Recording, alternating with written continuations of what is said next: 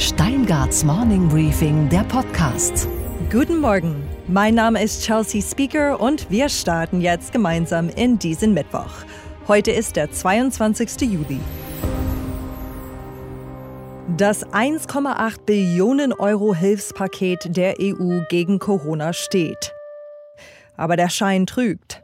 Unter der Oberfläche des Kompromisses brodelt es.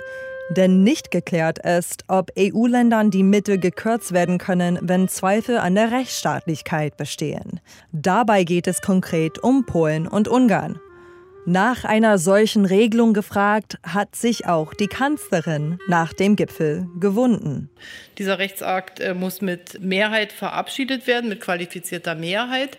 Und an diesem Rechtsakt muss jetzt weitergearbeitet werden. Wir haben gesagt, dass wir auch im Europäischen Rat uns mit dieser Frage beschäftigen werden, wenn es dort noch Fragen zu beantworten gibt. Aber Viktor Orban aus Ungarn geht trotzdem nicht als Sieger vom Platz. Das sagt der Osteuropa-Experte Daniel Hegedisch vom German Marshall Fund.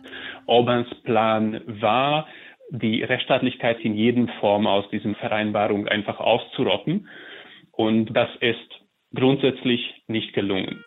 Will heißen, auch ein möglicher Kompromiss zur Rechtsstaatlichkeit und allein die drohende Möglichkeit, dass Corona-Hilfsgelder gekürzt werden könnten, ist für Orban innenpolitisch eine Niederlage wenn wir davon ausgehen, dass letzte Montag das ungarische Parlament eigentlich ein Verhandlungsmandat für die ungarische Regierung angenommen hat, die vorgeschrieben hat, dass Herr Orban eigentlich zu keiner EU-Deal sein Konsent geben darf, was a jegliche Referenzen zu, zu, der Rechtsstaatlichkeitskonditionalität beinhaltet und b, solange das Artikel 7 Verfahren gegenüber Ungarn läuft, es ist ganz eindeutig, dass Herr Premierminister Orban dieses Mandat in allen möglichen Formen gebrochen hat, obwohl das von seiner Fidesz-Partei mit einer knapp zwei Drittel Mehrheit damals angenommen wurde. Morgen kommt das Europäische Parlament zusammen.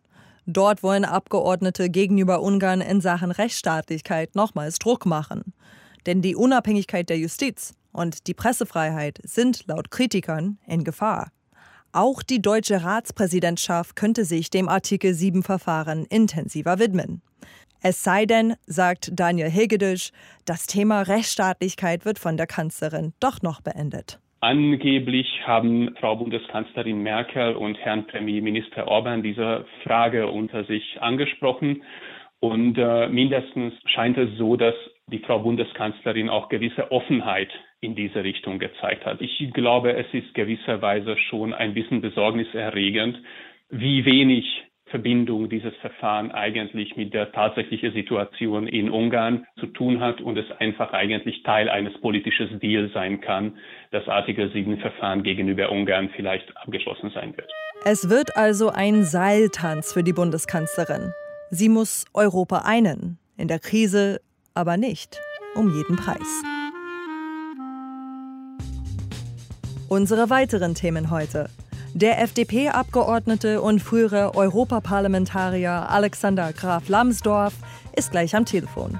Er sagt, warum der neue EU-Corona-Deal aus seiner Sicht ein guter Deal ist. Es reicht ja nicht einfach nur Geld äh, ins Schaufenster zu stellen, wie das die Bundeskanzlerin getan hat.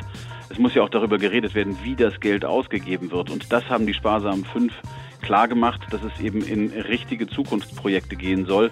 Die CDU-Vizevorsitzende Silvia Breer spricht gleich über Rollenbilder während und nach Corona und formuliert eine klare Forderung an ihre eigene Partei. Naja, wir haben halt 26 Prozent Frauen und mehr Männer, das ist schon so. Und wir brauchen einfach mehr Vielfalt. Unsere Börsenreporterin Sophie Schimanski berichtet über die Krise einer der weltweit bekanntesten US-Marken, Coca-Cola. Wir wundern uns über die Vorstellung von Liebe der Generation unter 30 und wir sprechen über das Comeback der Musikkassette. Die EU hat ihr größtes Finanzpaket aller Zeiten beschlossen. Ob es ein gutes Paket ist, darüber gehen die Meinungen naturgemäß weit auseinander. Auch hier in Deutschland. Die Grünen hätten gern mehr Geld für den Klimaschutz gehabt.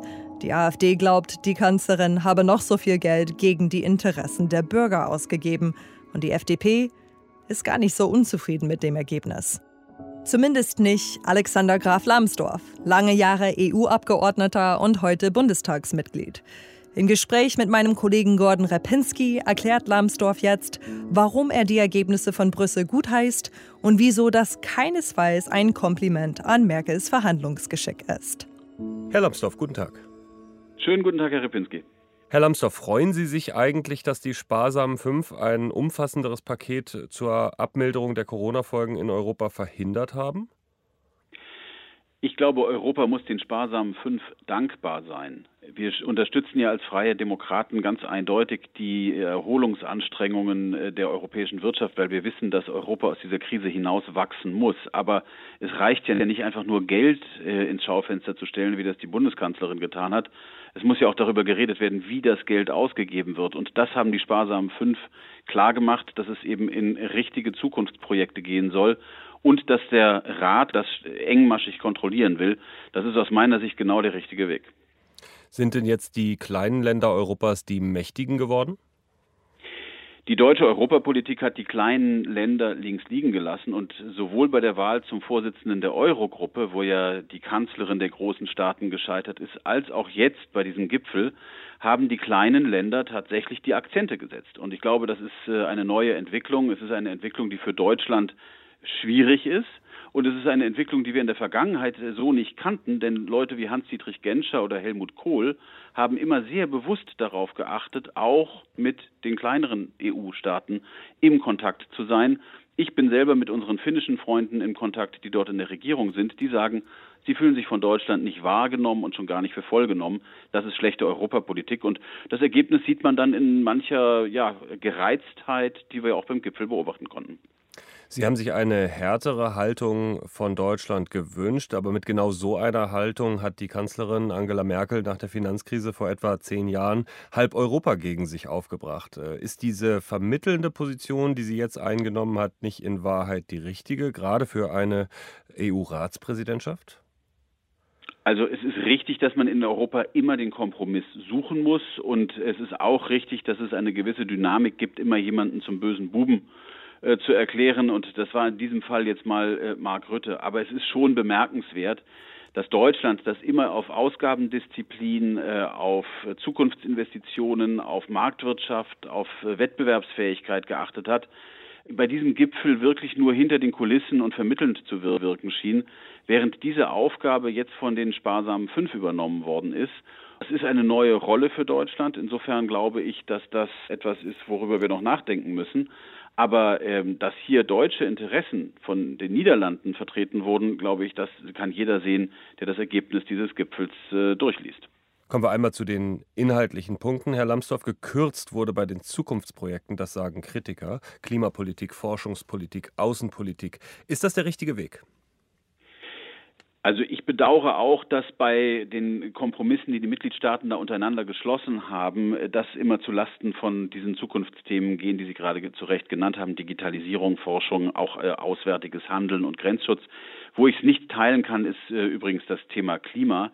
Äh, Klima ist, das kann man in den Ratsschlussfolgerungen genau nachlesen, gemainstreamed, so heißt das im Brüsseler Jargon. Das heißt praktisch alle Politikfelder müssen darauf achten, dass sie zum Pariser Abkommen passen. Die Kritik, dass das Abkommen, äh, das da in Brüssel jetzt geschlossen worden ist, nicht äh, klimaschutztauglich sei, die kann ich überhaupt nicht teilen. Insofern für die anderen Felder ja, aber beim Thema Klima wird hier, glaube ich, eine Welle gemacht, die nicht berechtfertigt ist. Der Gipfel ist nach langen Verhandlungen auch deshalb gerade soeben zu einer Einigung gekommen, weil es beim Thema Rechtsstaatlichkeit große Zugeständnisse gegenüber Ungarn gab. Herr Lambsdorff, hätten Sie das Paket eher platzen lassen, als Viktor Orban diese Zugeständnisse zu gestatten? Jede Verhandlung kennt Zugeständnisse. Man muss sich gegenseitig Zugeständnisse machen. Das ist das Wesen eines Kompromisses. Ich sehe hier einen Schritt nach vorne. Denn es steht eindeutig in den Schlussfolgerungen drin, dass es einen Mechanismus geben soll, über den dann der Rat mit qualifizierter Mehrheit entscheidet, wie Mitgliedstaaten sanktioniert werden können. Das ist neu. Das ist ein Fortschritt, denn die qualifizierte Mehrheit, die sorgt dafür, dass es eben kein Veto geben kann einzelner Staaten, wie das bei der Artikel 7 Prozedur der Fall ist, die gerade läuft, wo Polen und Ungarn sich gegenseitig schützen können, denn da gilt Konsens minus eins und wenn zwei Staaten sich gegenseitig schützen, ist Artikel 7 ausgehebelt. Insofern, ich sehe in den Ratsschlussfolgerungen noch nicht den Wunschtraum eines liberalen Rechtsstaatspolitikers erfüllt, ganz klar. Ich sehe aber einen Schritt nach vorne und deswegen Antwort auf Ihre Frage, nein, daran hätte ich den Gipfel nicht platzen lassen. Mehrheitsentscheidung ja. Andererseits wurde das Verfahren so verkompliziert, dass eine echte Sanktionierung in einem Fall wie Ungarn trotzdem unwahrscheinlich geblieben ist. Muss man sich trotzdem darüber freuen? Freude in solchen Dokumenten zu suchen, halte ich für aus, schon aus menschlichen Gründen für, für vergebens. Aber man kann analytisch sagen, das ist ein Schritt nach vorne. Äh, das Verfahren ist aufs Gleis gesetzt. Äh, am Ende des Tages wird mit qualifizierter Mehrheit entschieden. Das Veto ist damit äh, eine Sache der Vergangenheit. Und ich hoffe, dass es gelingen wird, in den nächsten Jahren hier so viel Druck zu machen, dass Länder wie Polen und Ungarn eben tatsächlich äh, sanktioniert werden können, wenn sie ihre Politik fortsetzen, die sie in den letzten Jahren geübt haben, nämlich äh, Aushöhlung der bürgerlichen Freiheiten, eine ähm, Beendigung der Unabhängigkeit der Justiz, Einschränkungen der Pressefreiheit und in Ungarn ganz konkret auch eine Einschränkung der akademischen Freiheit mit der Vertreibung der Central European University aus Budapest. Also mit anderen Worten, das, äh, Fortschritte noch nicht so weit, wie ich es mir gewünscht hätte, aber zufrieden kann man damit sein. Herr Lambsdorff, herzlichen Dank. Ich danke Ihnen.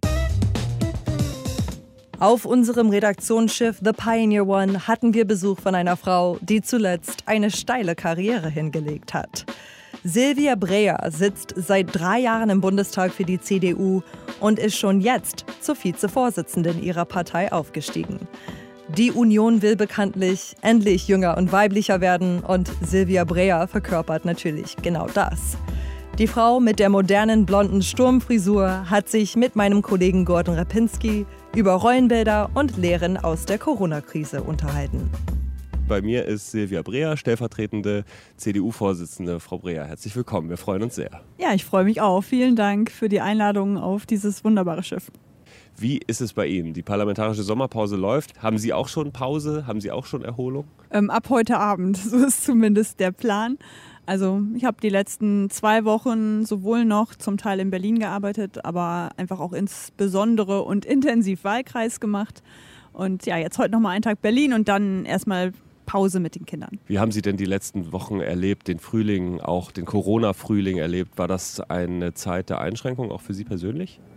Es war vor allen Dingen eine Zeit der, der ganz anderen Arbeit. Also ich glaube, ich war tatsächlich seit der Schulzeit nicht mehr so viele Abende zu Hause. Also alle Veranstaltungen waren ja abgesagt von jetzt auf gleich. Erst denkst du, okay, ein paar Tage ist das ja ganz nett, so erstmal so ein bisschen Ruhe, aber Ruhe war gar nicht. Dadurch, dass einfach ähm, das politische Thema Corona ja auch riesengroß ist mit Wahnsinnsherausforderungen und Lösungen, die wir einfach auch auf den Weg bringen wollten und mussten und ganz, ganz viel Wahlkreisarbeit. Also wir haben unzählige Anfragen per Mail gehabt, per Brief, per Telefon.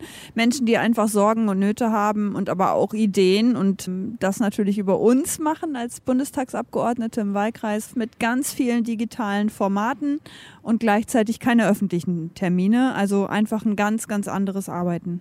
Und haben Sie sich gefreut als Spitzenpolitikerin, dass Ihr Leben mal so zwangsentschleunigt wird? Entschleunigt war das nicht, weil durch diese intensivsten, ähm, ja, stundenlangen Videocalls und E-Mail-Anfragen auf wirklich allen Kanälen, die man so hat, auch Social Media, ich wusste nicht so viel Messenger-Nachrichten.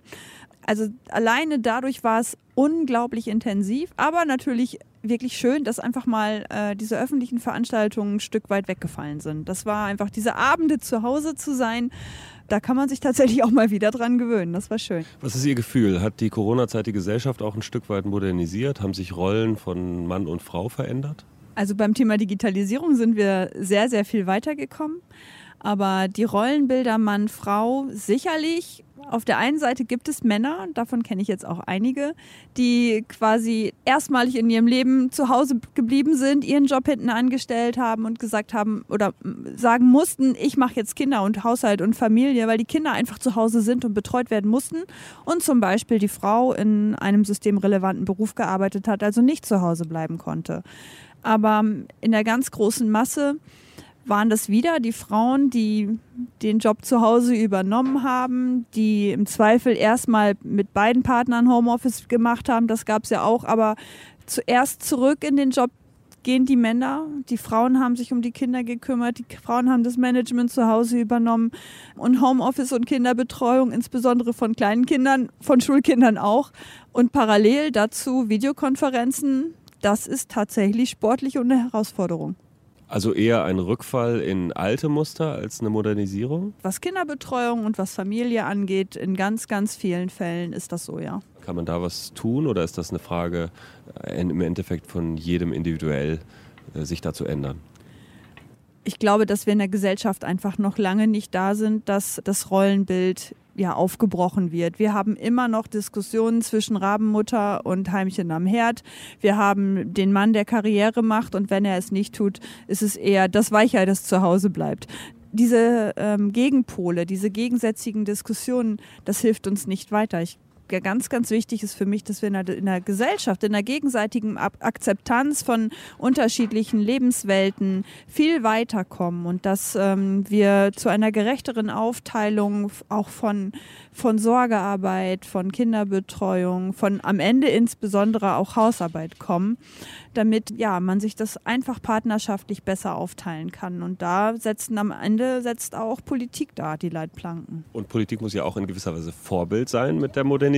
Da sind wir jetzt quasi bei Ihrer Partei. Die CDU hat gerade über eine Frauenquote debattiert und es gibt auch einen Kompromissvorschlag. Wie glücklich sind Sie damit? Ich finde den Kompromissvorschlag tatsächlich sehr gelungen, weil dieser Kompromiss ab 25, das ist in fünf Jahren oder in viereinhalb Jahren, man hat am Ende noch ein Stück Weg Weges zu gehen. Es gilt nicht für die Ortsverbände und für die kleineren Verbände, sondern erst ab Kreisverband aufwärts und nur für die Gruppenwahlen. Das heißt, das kann jeder erfüllen. Natürlich die einen leichter und die anderen sagen, ich habe die Frau nicht, woher soll ich sie nehmen? Und genau da setzen wir an mit den anderen Punkten aus der Struktur- und Satzungsreform. Wir wollen es Frauen einfacher machen und wir wollen am Ende auch durch diese ganze Diskussion ein Stück weit sensibilisieren, dafür sich nicht, also in seine Komfortzone zurückzuziehen und sagen, war immer so, wir sind äh, immer so klargekommen, wir haben immer so zusammengesessen und bei uns gibt es halt keine Frau. Nee, verlassen wir mal bitte diese Diskussion, verlassen wir diese Komfortzone und und lass uns mal auf allen Ebenen wirklich ganz bewusst hinterfragen, warum habe ich keine Frauen? Warum finden wir sie nicht? Und lass uns die Frauen suchen, weil sie helfen uns in den verschiedensten Themen einfach zu besseren Entscheidungen zu kommen. Das muss man vielleicht auch einmal noch dazu sagen. 26 Prozent ist der Anteil der Frauen unter den Mitgliedern. Also wirklich nur jede vierte, jedes vierte Mitglied ist eine Frau. Ist die CDU am Ende doch eine Männerpartei geblieben? Naja, wir haben halt 26 Prozent Frauen und mehr Männer, das ist schon so. Und wir brauchen einfach mehr Vielfalt. Ich finde einfach so ein Thema Corona und Familien ist ein ganz typisches Beispiel, dass dann die Frauen die Arbeit gemacht haben und die Frauen auch gesagt haben, Leute, wo ist, wo ist meine Perspektive? Wie kriege ich Homeoffice und Kinder koordiniert und wann macht endlich der Kindergarten oder die Kita wieder auf? Diese Frage stellen Männer nicht so schnell, weil in der Regel eben die Sorgearbeit die Frauen zu Hause machen. Und das gibt es in ganz vielen Bereichen, dass Frauen einfach andere Fähigkeiten haben und man gemeinsam bessere Ergebnisse erzielt. Deswegen muss es unser Ansinnen sein, mehr Frauen zu bekommen. Angela Merkel war 18 Jahre Parteivorsitzende, dann kam Annegret Kamp-Karrenbauer. Hat sich die Partei zu sehr in Sicherheit gewogen, in Anführungszeichen, was das Thema Modernisierung angeht, weil eben mit der Kanzlerin und lange Parteivorsitzenden Angela Merkel eine Frau ganz vorne stand und man hat vernachlässigt, was an der Basis passiert? Ein Stück weit mag das so sein. Wenn man die Diskussion verfolgt und auch mal Interviews oder Artikel liest, die zehn Jahre alt sind, dann denkst du, okay, der war von gestern. Das ist inhaltsgleich mit der jetzigen Debatte, die wir führen zum Thema äh, Struktur- und Satzungsreform. Und ein Stück weit ist das auch die typische Argumentation immer gewesen. Wir haben doch die Kanzlerin, wir haben doch eine Parteivorsitzende und jetzt haben wir auch noch die Kommissionspräsidentin. Aber ähm, das ist so eine Feigenblattdiskussion, die nicht wirklich ehrlich ist. Wir müssen an der Basis gucken, wo haben wir die Frauen. Und wenn wir zu wenige haben, dann können wir sagen, wir verzichten darauf dann verzichten wir aber auch auf Vielfalt und dann verzichten wir auch auf Qualität, weil 75 Prozent der Männer können nicht genauso gut sein, wenn sie auf 25 Prozent der Frauen verzichten. Das kann einfach nicht der richtige Weg sein. Und ich wünsche mir einfach eine ehrliche Diskussion darüber, wie wir es am Ende gemeinsam hinbekommen, mehr Frauen in die Partei zu bekommen. Und das schaffen nicht nur die Frauen alleine, auch wenn die ganz besonders gefordert sind, das schaffen insbesondere aber auch die Männer. Um den Parteivorsitz im Dezember bewerben sich drei Männer. Warum eigentlich keine Frau? Ja, das kann ich jetzt auch nicht beantworten. Es sind jetzt gerade drei Männer. Und ähm, ich wünsche mir einfach, dass wir in der Partei so gut aufgestellt sind, dass es egal ist, ob es mal drei Frauen für eine Position sind und ob es beim anderen Mal drei Männer sind. Dass dann nicht immer gleich eine Diskussion entbrennt, die Frauen, wo sind denn jetzt die Frauen? Ein Mann wird es ja werden. Da würde ich mich jetzt mal festlegen. Das heißt, es kommt keine Frau mehr, ich die weiß sich noch spontan es nicht, aber Oder wenn ich, jetzt, wenn ich jetzt wetten sollte, würde ich sagen, es wird ein Mann aus Nordrhein-Westfalen. Oder bewerben Sie sich noch spontan? Nein, das mache ich nicht. Okay. Um Gottes Willen. Ja, es gibt ja die wildesten Spekulationen. Auch nicht ohne Grund, nämlich weil die allerbeliebtesten Kandidaten im Moment ja noch nicht unter den offiziellen Bewerbern sind oder nicht unter den offiziellen Bewerbern sind, auch wenn es gerade um die Frage geht, wer dann der Kanzlerkandidat später wird. Ist das ein Problem aus Ihrer Sicht, dass es nicht so eine eindeutige Entscheidung gibt? Also Herr Söder ist meines Wissens nach in der CSU und äh, demnach. Deswegen sage ich ja Kanzlerkandidatur. genau. Es geht ja auch um ja, die Kanzler. Ja, genau. Aber äh, demnach sprechen wir ja über zwei verschiedene Ebenen. Wir suchen für die CDU einen neuen Parteivorsitzenden oder eine neue Parteivorsitzende. Und dann gucken wir mal. Also erstmal unsere Entscheidung und ich denke, dass danach dann die Entscheidung fallen wird über den Kanzlerkandidaten. Aber wir konzentrieren uns jetzt erstmal auf den Sommer, auf die Corona-Pandemie und auf den Herbst, wie es weitergeht in dieser Situation im Land. Und anschließend können wir uns innerhalb der Partei entscheiden, wie es weitergeht mit dem Parteivorsitz. Silvia Breer, CDU, stellvertretende Parteivorsitzende, herzlichen Dank für das Gespräch. Liebe Pioneers, vielen Dank. Wir danken ganz herzlich, dass ihr dabei wart, dass Sie dabei waren. Bis dahin, tschüss. Danke. Und was war heute Nacht an der Wall Street los? Coca-Cola mag zuckersüß sein. Die neuesten Quartalszahlen, die Coca-Cola aber vorgestellt hat, gehören eher zur Geschmacksrichtung bitter. Damit zu Sophie Schimanski, unserer Börsenreporterin in New York. Guten Morgen, Sophie. Einen schönen guten Morgen, Chelsea. Dass Coca-Cola keine guten Zahlen präsentieren kann, war erwartet worden. Aber wie fiel die Reaktion der Anleger jetzt konkret aus, Sophie? Ich würde sagen, erleichtert und äh, auch gespannt auf die Zukunft. Die Aktie ist gestern tatsächlich geklettert um mehr als 2%. Und ja, ich weiß, es macht natürlich keinen Sinn, und du hast es erwähnt, die Ergebnisse waren wirklich nicht gut. Jeweils 30 Prozent Umsatz und auch Gewinneinbruch. Aber es gibt äh, versteckt ein Positives an diesen Ergebnissen. Der Blick nach vorne, der Ausblick, der passt. Das Schlimmste, sagt Coke, nämlich, ist überstanden. Nach einem Rückgang von 25 Prozent für das Stückzahlvolumen im April ist es im Juni nur um 10 Prozent zurückgegangen. Und Coca-Cola nutzt außerdem die Flaute, um das Portfolio zu entstauben. Kleinere Marken machen zwar mehr als die Hälfte des Portfolios des Unternehmens aus, aber sie erwirtschaften nur rund 2% der Umsätze.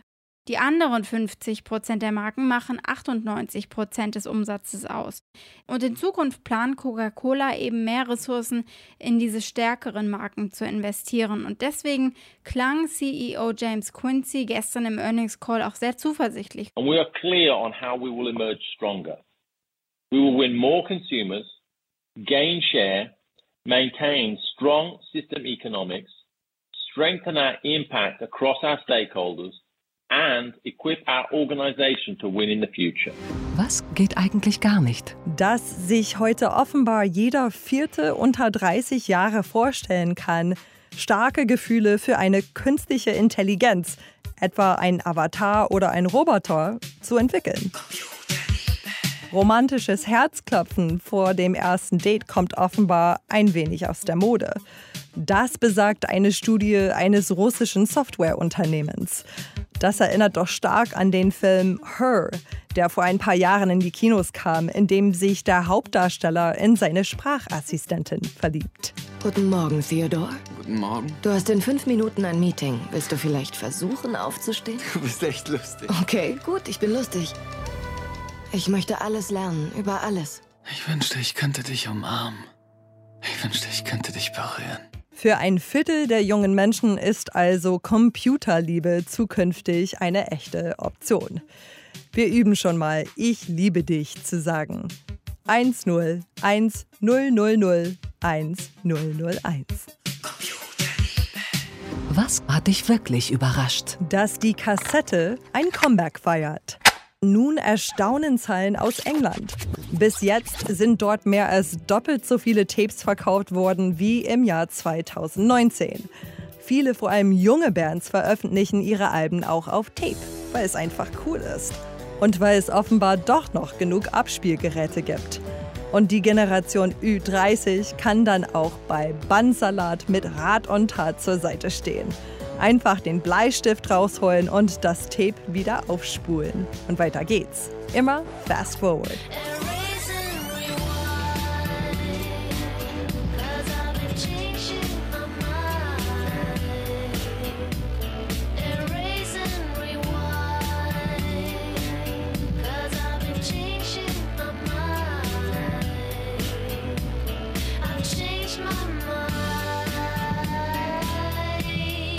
Wünsche Ihnen jetzt einen tollen Start in diesen Mittwoch.